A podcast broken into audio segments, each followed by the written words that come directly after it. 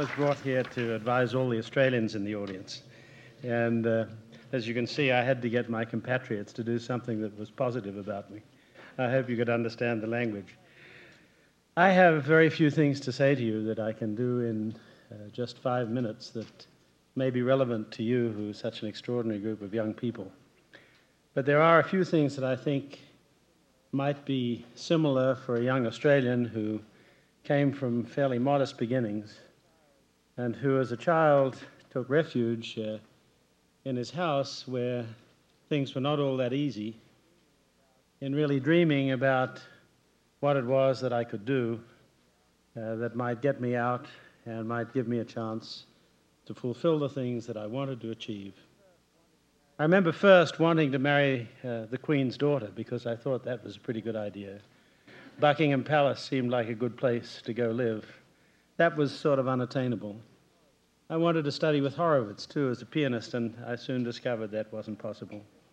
But I started then something that I've kept up ever since, which was annually writing out for myself what my dreams were.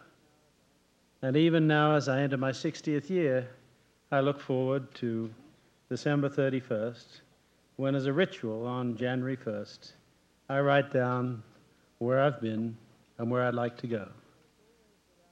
And it's always without reservation.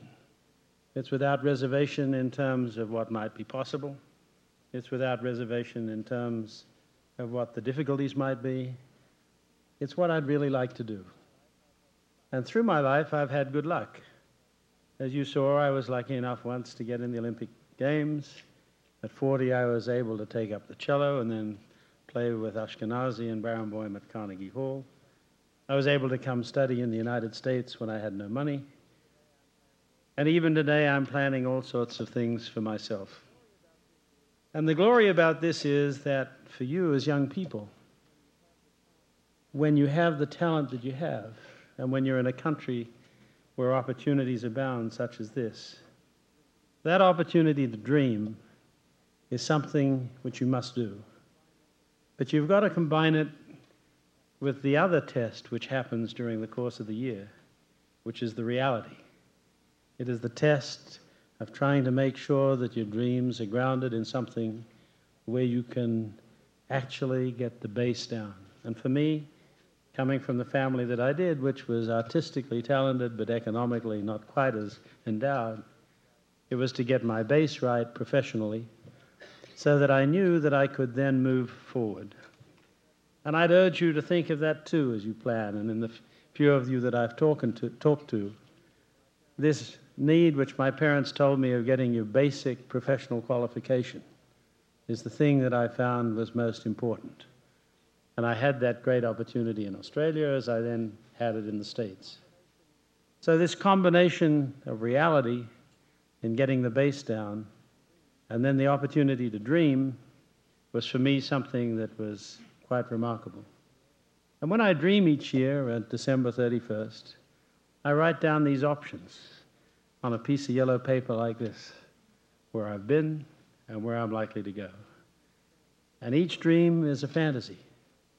And I look at it and I think, now, what is it that I can do this year?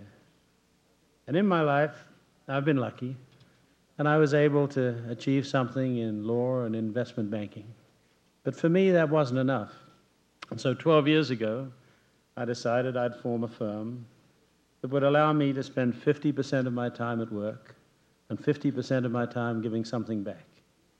Then that's something which you, as young Americans, need to understand that I appreciate as someone who's come here. This country is unique in the world in terms of voluntarism. It's unique in the world in terms of being able to participate in the things that matter in the cultural institutions, in the scientific institutions, in the things that make the fabric of this country as great as it does. And all I could urge you is that when you think, if you follow my suggestion, about your annual dream, think not alone, as has been said before, about your own career, but about the fact that this country is great because you make it great and the people that before you make it great.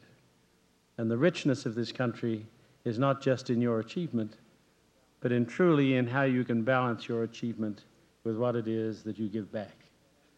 And for me, that annual dream is something that I cherish. And I just want to say to you, as someone who's come to live here and who loves this country, that you're very, very fortunate that this is a country that can make those dreams come true.